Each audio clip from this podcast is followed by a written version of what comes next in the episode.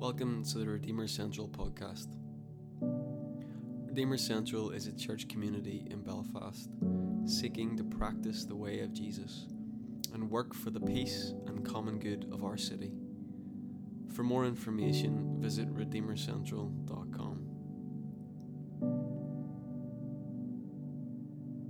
My name is David Armstrong, and I get the privilege of leading the team that leads Redeemer.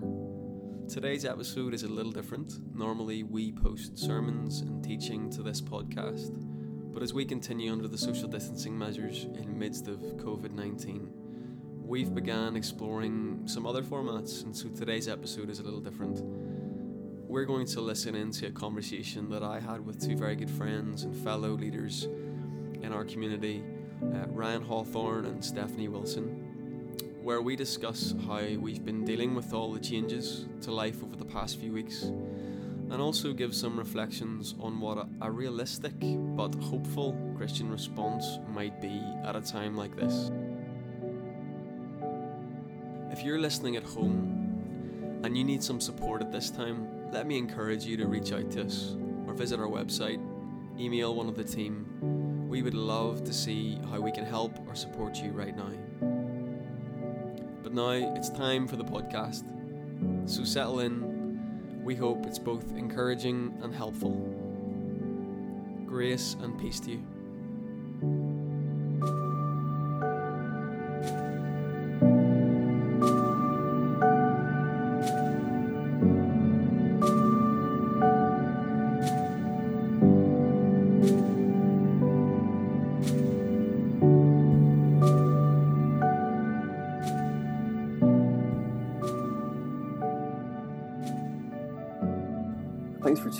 Guys. Today we're um, on the Redeemer Central podcast, and I am here with two really good friends. Um, I'm here with Ryan Hawthorne and Stephanie Wilson, and uh, we're connecting online on Zoom, like everyone has been in the last few weeks. Um, how are you guys doing? Doing good, Dave. Yeah, good to be here. Yeah. See Ryan Right. sitting, in, Ryan sitting in his little study, and uh, Stephanie, are you in your living room at the moment Yeah, I'm in the front room, sitting chilling, looking out the window. with some nice sunshine coming through? Yeah. Awesome. So uh, I'm just sitting in my study here, and we're trying to just record a little podcast, um, just to see how each of us have been coping with living through just all the changes in in our lives over the last few weeks, and perhaps share a little bit of reflection and thought that we've been having as the preaching team ultimately in, in Redeemer, um, and hopefully it'll help um, anyone who's listening today. Um, so Ryan, Ryan, you're in your study at home, which I know is normal for you every day uh, as an Mhm. architect. But how has it been the last few weeks um, with the social distancing measures, and how's life for the Hawthornes at the moment? Yeah, interesting times, of course, as they are for everyone. Um, yeah, so I, as you say, Dave, I I usually work from from home, um, run run my business from home, um, and uh, the last couple of weeks have seen a fair bit of change with um, my three kids being at home, my wife who's a teacher being at home, and uh, so routine as we normally know it has kind of gone out the window um, in the Hawthorne household as we try to homeschool our kids. And my wife Jude, as she's a teacher, she tries to um, set work for her pupils in her school in Lisburn as well. So that's kind of been interesting. And as I tried to, I guess, wrap up business for the short to medium term, as the construction industry has basically ground to a halt. Um, and that's been interesting. So we've been coping with all those things, which has been fun uh, and a little bit mad as well. Um, so usual re- usual routine has flown out the window as we've readjusted to life at the minute. So yeah, it's been interesting. Yeah, what's it what's it like being a being a parent at home with kids at home all the time, trying to keep them entertained and in routine and all Yeah. that? Yeah, it's uh, each day brings its own challenges. Um, so uh, it's been it's been equally fun and equally mad. I think um, we're beginning beginning to kind of adjust and, and find a better routine in what we're doing. Um, uh, so yeah, it's it's been it's been challenging. Um, trying to get out for exercise each day, exploring the countryside and the, the nearby woods around us, and trying to do that as much as possible to avoid going stir crazy. Um, getting creative with the kids in the house, loads of art equipment and that kind of thing, and out in the garden, sending them out to the garden as often as possible, and trying to create a little bit of routine without being too structured is really how we're approaching it. So it's been fun. Mm. Yeah, one of the things I've really noticed, um, uh, I've been working from home myself um, here uh, in my little study, and um, Beth has been she's been going out to work every day, and in a lot of ways, I'm used to working from home, much like you, Ryan. Like just um, uh, usually have a couple of days in the office and a couple of days at home. So and in some ways, life's not that different. But I've been noticing just as the weeks have gone on here that, and I've read a couple of blog articles about just how different this is for everyone. You know how different the experience of social distancing, of the COVID 19 outbreak, of all the sort of implications of that just affect everyone in different ways. You have people like yourself your parent, you're parenting kids at home and schooling them at home.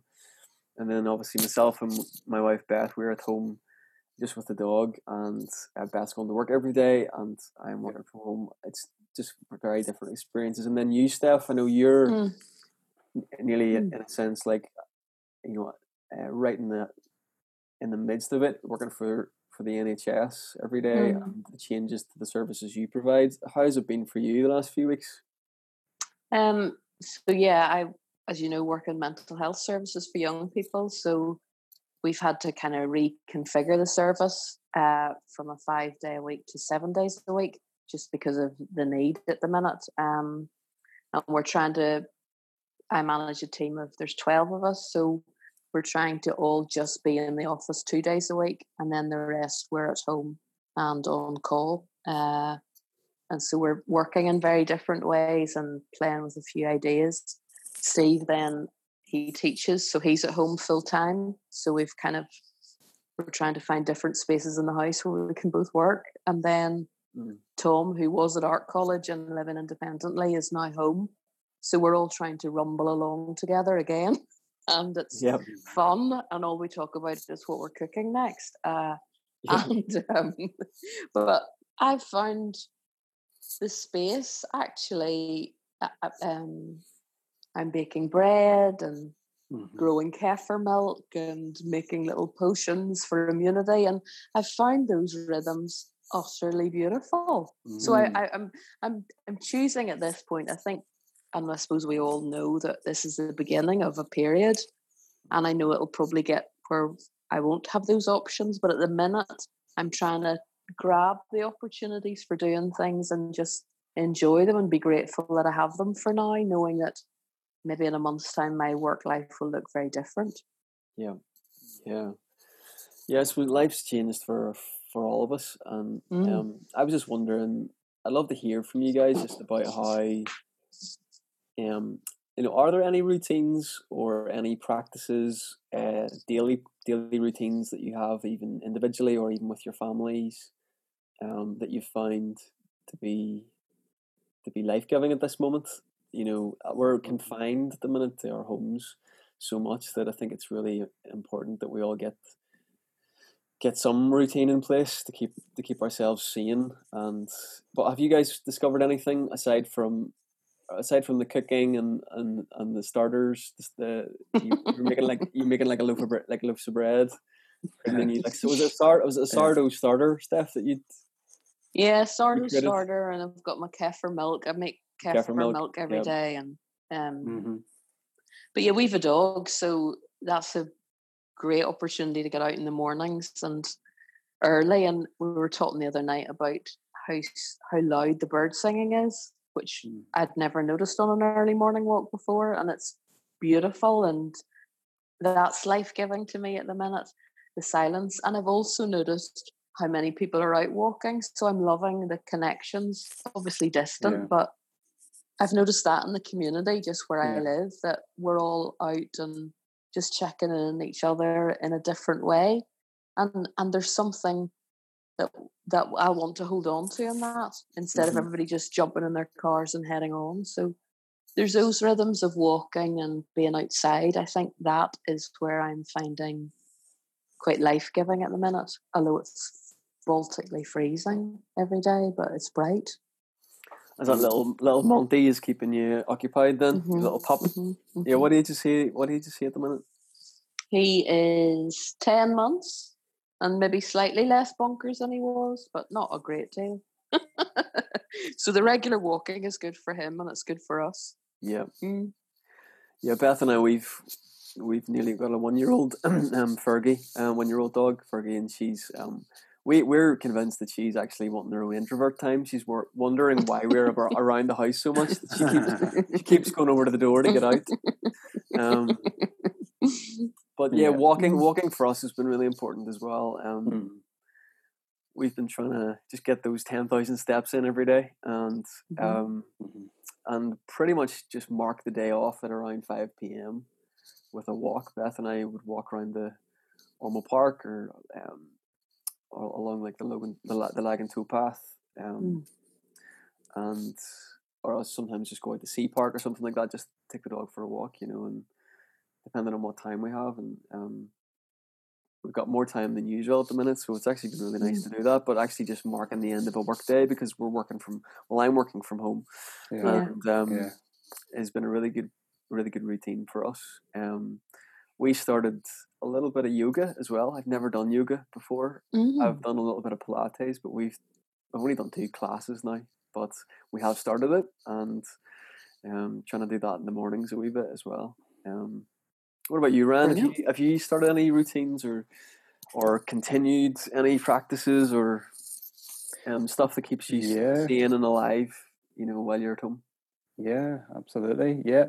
Um, yeah, kind of with everybody being at home, our routines are kind of done as a family, pretty much. So we we exercise has been a, a, a big one for us, where we've dialed, been dialing in the Joe Wicks every morning. you know that oh, guy, yes. the PE mm-hmm. guy, the mm-hmm. the Londoner. Yeah, he's kind of a little bit annoying, but you know does his thing, and I'm absolutely crippled, completely and utterly got middle aged man trying to get out of a trying to get up off the toilet actually is the most painful thing. it's like a, crap rails. It's like Russell Brand and in, in Lycra, isn't He's he? Joe like yeah. Like but Jude and I are enjoying that, and the kids joining too. Uh, yeah, and we've been out. We live in a small village, Parkgate. Um, um, everybody in the village is out walking about the place, and it's it's great, you know, having those socially distant conversations with your neighbors and mm. other villagers has been really good. You know, everybody's eager to stop and talk, and there's a there's quite a close sense of connection actually at the minute in the village, which is good. Um, the kids all wrote letters to our elderly neighbors around us and um, put our phone numbers in it as well, and they've been ringing in and having wee chats and just sharing what's going on with them. That's been kind of really nice thing to do. Um, so that's been kind of fun. Um, I, I usually have quite a working as I do by myself. Usually, I usually have quite a quite a rhythm to my day, uh, and that's been completely thrown out the window at the minute. As I can do a little bit of work when I can, when the kids are kind of doing their schoolwork at the minute with their mom.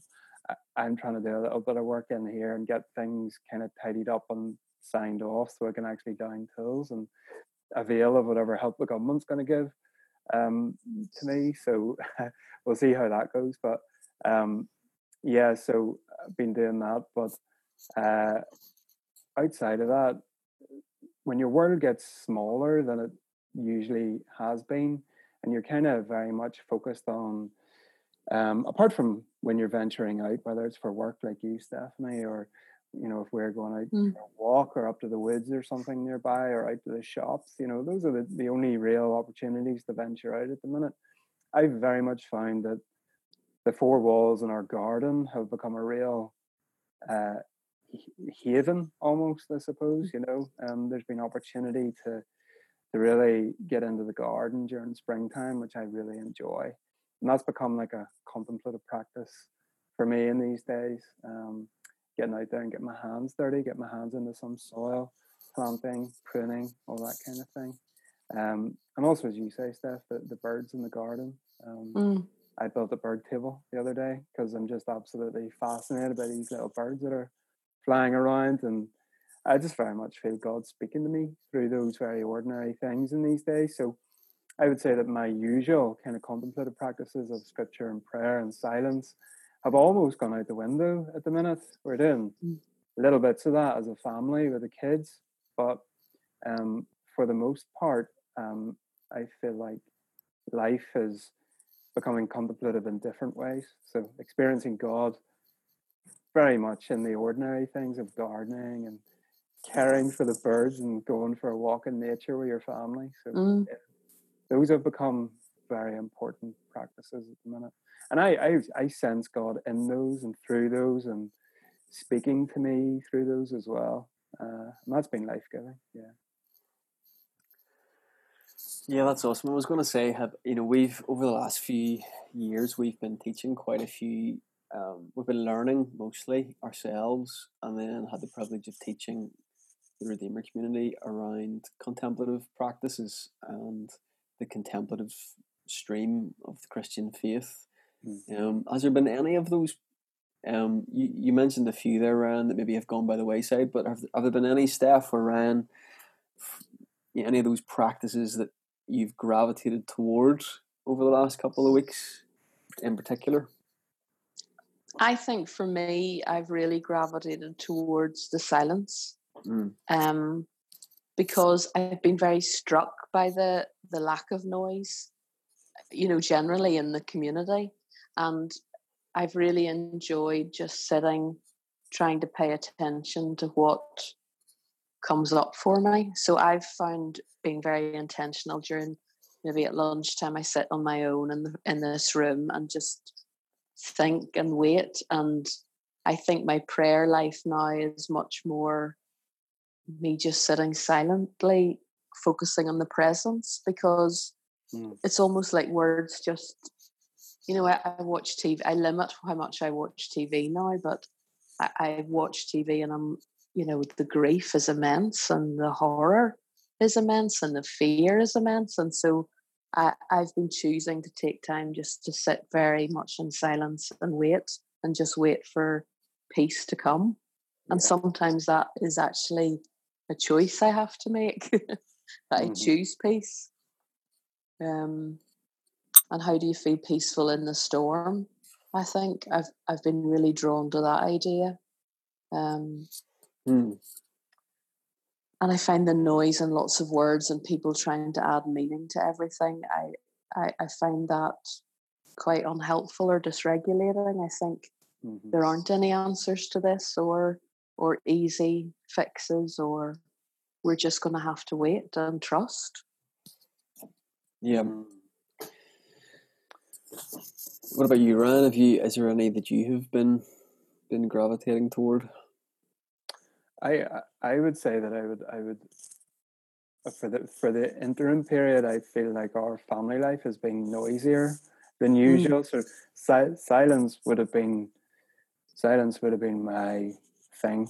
I've Mm. pr- practiced centering prayer for four or five years now, and that that would be something that I would always have gone to and would have been a uh, a very regular discipline in my life. I wouldn't say it's a daily discipline, but it would be a very regular discipline in my life. Um, uh, and I miss that. I miss that Mm. at the minute. So I feel a little bit discombobulated at the minute. I'm kind of, I'm out of rhythm. I would say at the minute, I'm trying to find a new rhythm. So we're as a family, we're discuss we we have already been exploring little methods whereby we can um, just experience God together as a family. So we're, we're we've been trying a couple of wee different things together, and we are going to use the little Lectio three six five thing and just stream that up onto the TV together as a family and sit on the couch and and uh, do it together uh, and see how it goes. That, that that's our idea at the minute. Um, I I feel like I I, I would like to um, do something that's just for me again at Mhm. some point. But uh, I'm just being honest. I'm I'm out of rhythm at the minute. Yeah. it's not happening that way at the minute. I'm I'm still reading, um, uh, as I always would be reading, but yeah, I'm, I'm out of rhythm when it comes to contemplative practice. It's gardening and bird watching at the minute. I'm, I gotta say, yeah, yeah, yeah. For Beth and I, we've been, um, Beth over the past week. She she was working from home, and we just began a morning routine of using that particular app, the three the Lectio three six five app. Um, so I'd make a cup of coffee, um, little V sixty cup of coffee in the morning for the both of us. We'd sit down and we'd use that app, and we would just like let that lead us through. It was, and it was particularly that week that the app was producing content particularly related to the coronavirus um, yeah. outbreak, and and the fi- five or six days were really excellent. But we would just use that as a a meditation and a springboard to then pray together. And like you, Stephanie, um, our prayers just keep kept coming back to the the peace of God and Mhm. praying that God's peace, Mhm. the, the when God's kingdom, that prayer that Jesus taught his disciples, um, you know, uh, firstly to, to come before God as our Father, and then calling on His kingdom to come on earth as it is in heaven. You know that when the kingdom of God comes, the peace Yeah. of God, the shalom of God comes, and that was that's been our prayer every every morning. We've just been Mhm. praying that the peace of the kingdom of God would would reign Mhm. over our over our household, over our Mm. hearts, over our families' households. Um, and even last night we gathered online um, as a Redeemer community. There was maybe about fifteen of us. Uh, had a prayer gathering online, and we were um, again that theme came up again and again about the peace of God, and we, we shared that passage in Philippians four. Um, yeah, where it just says, um, uh, "Let uh, rejoice in the Lord always." Again, I say, rejoice. Let your reasonableness be known to everyone. The Lord is at hand. Do not be anxious about anything, but in everything by prayer and supplication, with thanksgiving, let your requests be made known to God. And Yeah. the and then this next line this is verse seven um, of Philippians four, and the peace of God, which surpasses all understanding, will guard your hearts and minds in Christ Jesus. And then if you if you go, go forward a few more verses in verse nine, um, it says, "Whatever you've learned and received and heard in me, practice these things, and the God of peace will be with you." And there's just this real relationship there between prayer and practice of prayer, and then the guarding of our hearts and minds in peace, in in this idea of peace. And I think at this Mhm. time, more than anything, um, there's so much that we we have begun to realize when we begin to think on the sober end of just everything that's going on. We've begun to realize there's so much that we're just simply not in control of. Oh yeah. Yeah. But Mhm. we can come to God and guard our hearts and minds in prayer, um, in Christ Jesus, in His presence, through Mhm. spending time in His presence. And so um, that is always available to us. So that's been the thing that we've been doing. Um, and it's been quite simple to do that every day, but um, Yeah. that's the theme that I feel like the Spirit has just been putting on my heart and our hearts. Um, Yeah. I'm very, That- very much with you. Sorry, Steph. Mm. I'm I'm very much with you with you there, Dave. Um, I like anxiety is is a theme that keeps cropping up amongst a lot of people. Feel you know a lot of people are feeling very anxious in these days. Um, uh, I would have to say I've experienced a little bit of it of myself, just the the the, the unknownness about the future, and in particular, I would say that it, the unknown about my own my own work situation at the minute uh, was causing a little bit of anxiety, but um, I've been meditating quite a bit on that passage in, in Matthew six. Do not be anxious about anything, you know, where um, where it says, Look at the birds of the air, they neither sow nor reap nor gather into barns, and yet your heavenly Father feeds them. Are you not of more value than they? And uh, honestly, through the birds of the air and Mm. feeding the birds in our own garden and Mm. just observing them, how they haven't really got a care in the world, you know. And I've taken great uh, comfort from from those words of Jesus. Actually, you know, do not be anxious about tomorrow. You know, your Heavenly Father cares for you, no matter what the external circumstances are that you're going through in your own life or in the world. Um, your Father cares for you, He knows what you need.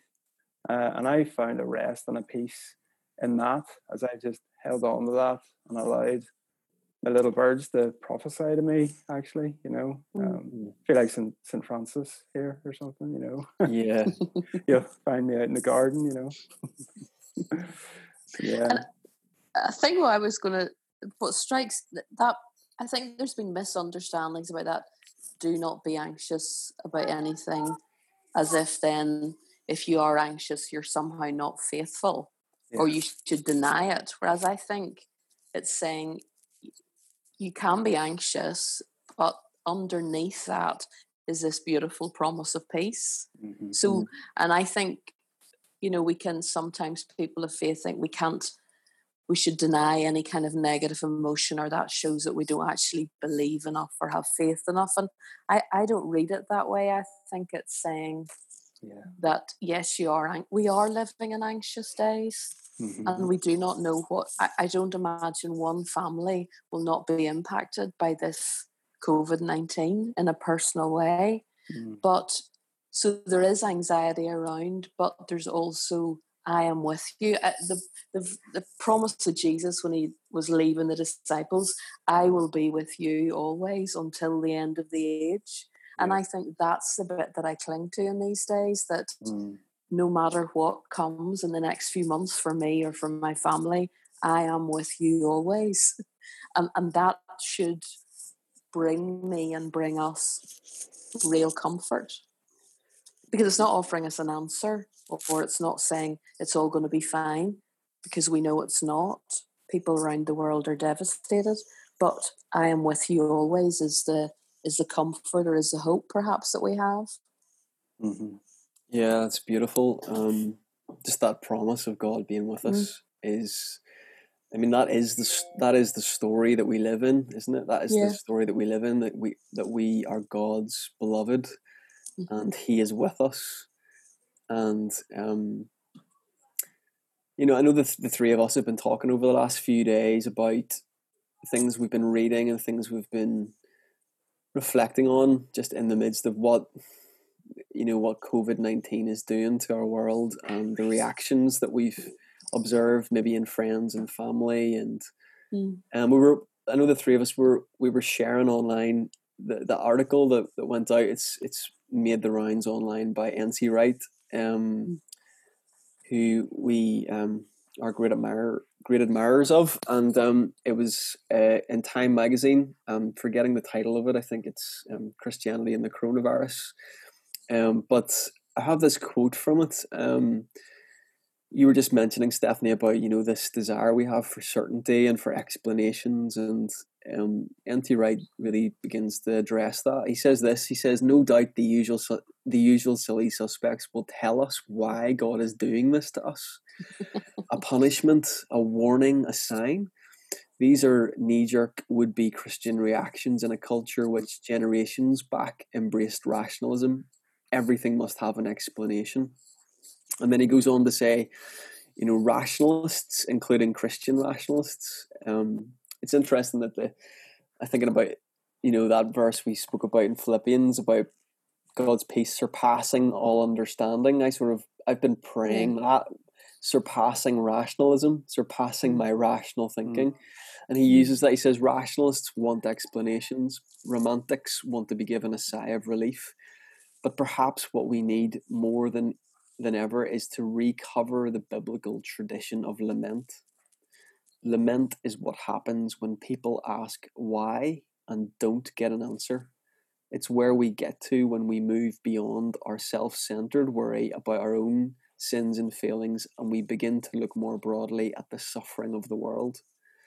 So he's really, he makes this argument in this piece. It's quite a short piece. I'd really recommend it to anyone listening to go and check it out about you know the real really the only realistic i guess response particularly for christians particularly for those who are following jesus um, is this biblical tradition of lament and that that tradition that that practice of lament of of grieving of like Paul says, our the spirit within us groaning, like mirroring the very groaning of creation, the longing for things to be different, is that's part of that's part of this story that we're in.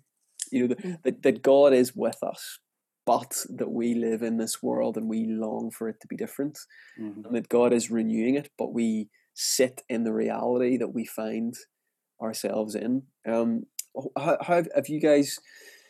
um, found that that line of thinking, that article, maybe how has that sat with you as you've read it maybe even thought about some of the other reactions that you've maybe had yourself or maybe friends and family have had? Um, I think what struck me was he said something about how in COVID 19 the church doesn't have the answer because there isn't actually an answer. You know, he was saying, and why the church doesn't have an answer. And I think that really resonated for me because I thought it's our rational part of us that wants to be in control and have a reason and understand and be in charge when actually there are no answers to this. This is just a, a, a horrific thing that has happened before in the course of time and, and, and these things happen. But what is the church's response? It's to weep with those who weep, to mourn with those who mourn, to be Jesus to our neighbours to use the opportunity to, to speak to a bigger story that we're caught up in. And I suppose if we have to have an answer to this, then maybe that's the answer. That um, it's like the other night I watched just a very quick footage of a Syrian refugee camp and just a deep pain and horror overtook me at the thought of, oh, what what happens there if that virus hits that camp? I mean, there's no answer to that. It's just utter horror, and I imagine that is the response of heaven as well. Heart, you know, the grief and the loss and the sadness and mm. the loss of life will be immense, and mm. and mm-hmm. that is there's no words for that. There's no answer for that. It is just that deep but yet we go back to that peace that passes passes the rational understanding mm-hmm. because of a greater hope for something more yeah and that's the thing isn't it that sometimes you know i know that like maybe this this particular article or this particular line of thinking can get criticized because it's like well you know we yeah um we're, we're christians aren't we we we do have this hope we're victorious in christ and and but you're what you're saying, Stephanie, is not you're not denying we're not denying the hope, um, no. but we need to sit in the reality of the circumstances that are that are just so horrid and horrible mm-hmm. and awful mm-hmm. and devastating. Mm-hmm. mm-hmm. Yeah. Ryan, how's this sat with you as you've been reflecting on some of the themes that have been going around maybe particularly the Christian community, but even in your own thoughts and your own conversations with your family or friends? Yeah, it's been it's been super interesting to kind of observe um, the responses of, of Christians of various stripes. Um, there's a lot that goes under the banner of of Christian out there in social media land and even even in the in the news today, local news where um, there's a particular person who shall re- remain nameless, I guess, um, who was talking about this particular crisis and the way that it's affecting Northern Ireland as being God's judgment for the recent abortion and gay marriage laws that have been passed. And I found that just utterly absurd on the one hand that somebody has such a a skewed view of who the father is that they could even see mm-hmm. see him as being one who would bring this against you know the people of the earth. But even more so just the narrowness of talking about it as god's judgment against northern ireland is just so odd. I find it so odd. Um, so that, that's one example that's quite disturbing, and it just brings out all those feelings that many of us maybe have as Christians in Northern Ireland of just wanting to hide your face in shame from the Christian community and dissociate in every way possible from it because this is the stuff that's making the news. Mm. Um, it's utterly bizarre. Um, and then on the other hand, the other, uh, you know, other other um, corners of the Christian world where they seem to be completely flouting um, the government's advice uh, to practice uh, social distancing and um, all in the name of freedom of religion uh, and believing that this is all part of some huge conspiracy. And again, it's it's just so embarrassing the things that go under the name of Christianity that are out there in the public realm for the, the onlooking world. And surely, surely we actually have a better story to tell than than these things. We actually, yes, there is there is a, a correct place for lament in all of this. You know, as Ecclesiastes says, you know, a time to weep and a mm-hmm. time to laugh at the appropriate time. You know, when the world is mourning, we should be the ones who open our arms in comfort to those who are mourning yeah. and put our arms around them and mourn with them uh, and serve them in, in their discomfort. Um, so you know, it's um, there is a better story that the Christian community can absolutely tell in all of this, and and, and hope. Hope is the word for it. I do believe. You know, um, you know, we do have a story um, that that looks to a better day that that sees that better day being enacted in the now, where the kingdom of God is a reality that is in the earth today, that the gospel is going forward, that Jesus is alive, and that there is there is joy, there is peace, there is mercy, there is love to be found in Him, actually, mm-hmm. and and those things are a reality, and those are the greater, truer story um, that the world is blind to as it's eaten up and by its own anxiety with all that is going on. Uh, uh, something else that I've been thinking about as well recently is, you know, we, we all have a tendency, um, I guess, to to look to those in power in a sense for some sort of security through all of this. So, you know, I find myself as a small business owner looking to the government to see what support they're going to give me financially for, you know, business wise.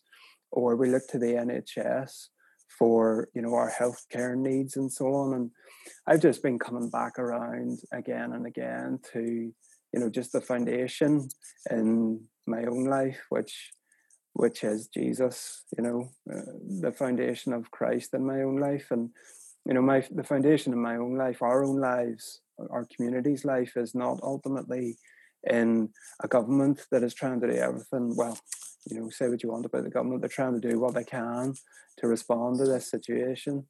Um, or um, the healthcare service that we look to when we're sick, when we're in trouble, and we go to them for healing, for care, for recovery.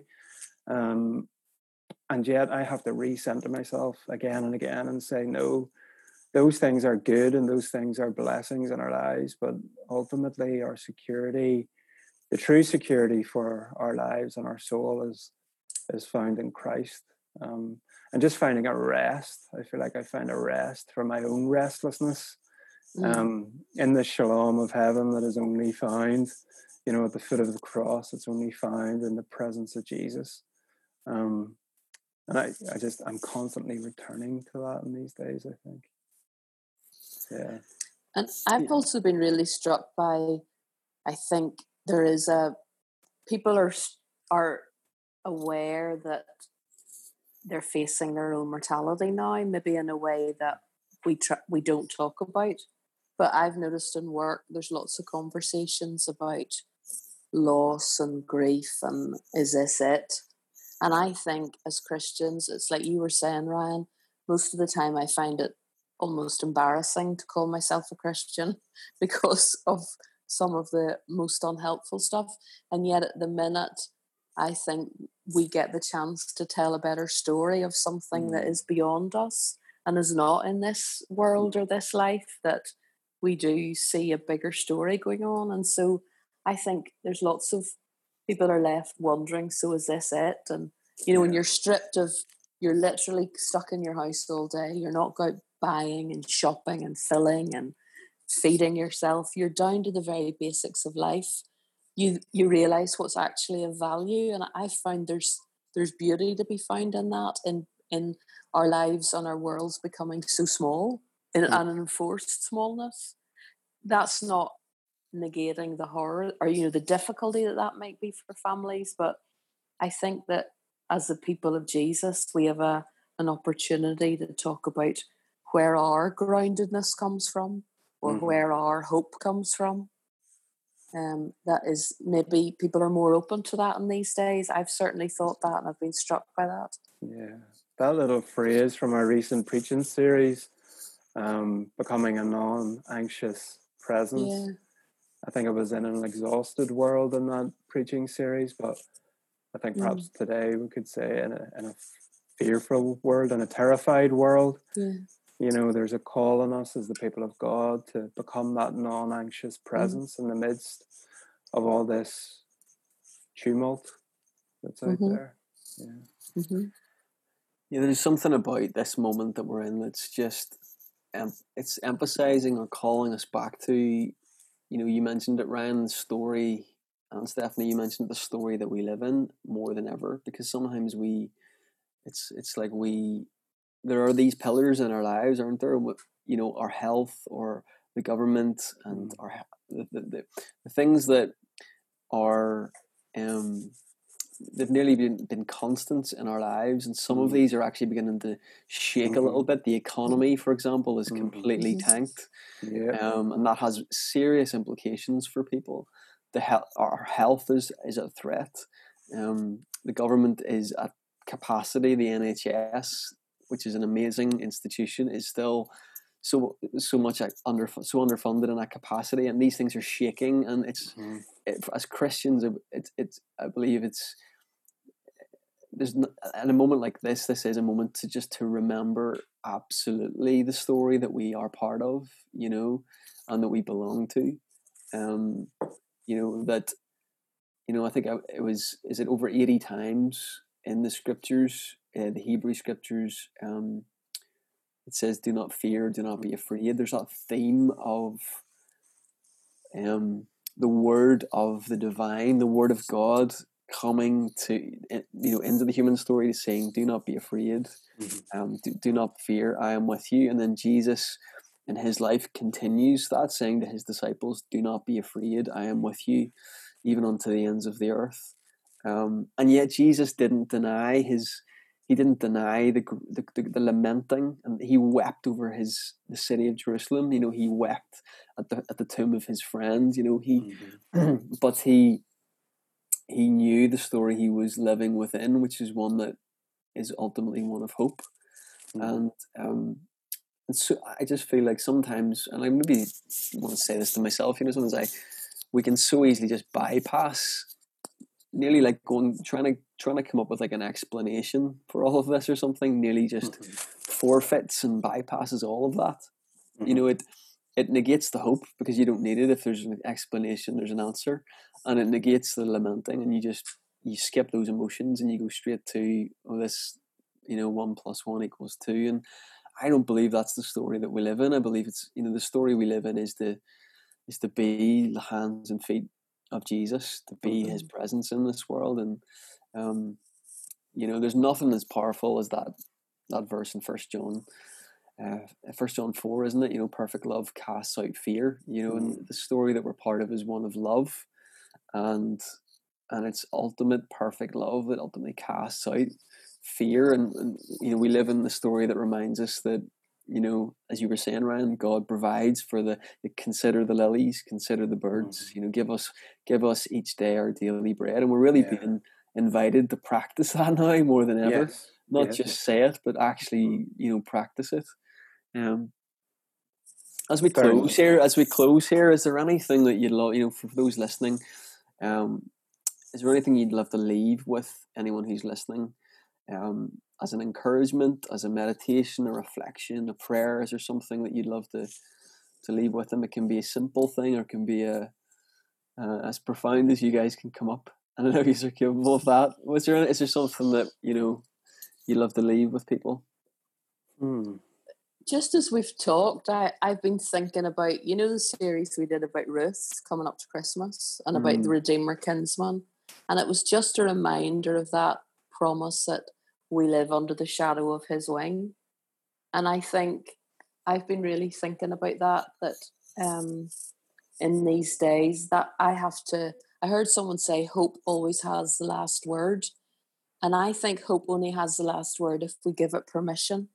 It doesn't have the last word Mm. generally, but we have to give hope permission. And, and the hope that I have is based on knowing that I live under the shadow of his wing. And, and that is where I get my hope. Um, so I think that's what, um, and that's what I choose to to live from and out of. And I give hope permission in my life to keep me there. Mm, Hmm. that's that's great. It's really good. Love that, Ryan. Is there anything you love to leave with anyone listening today?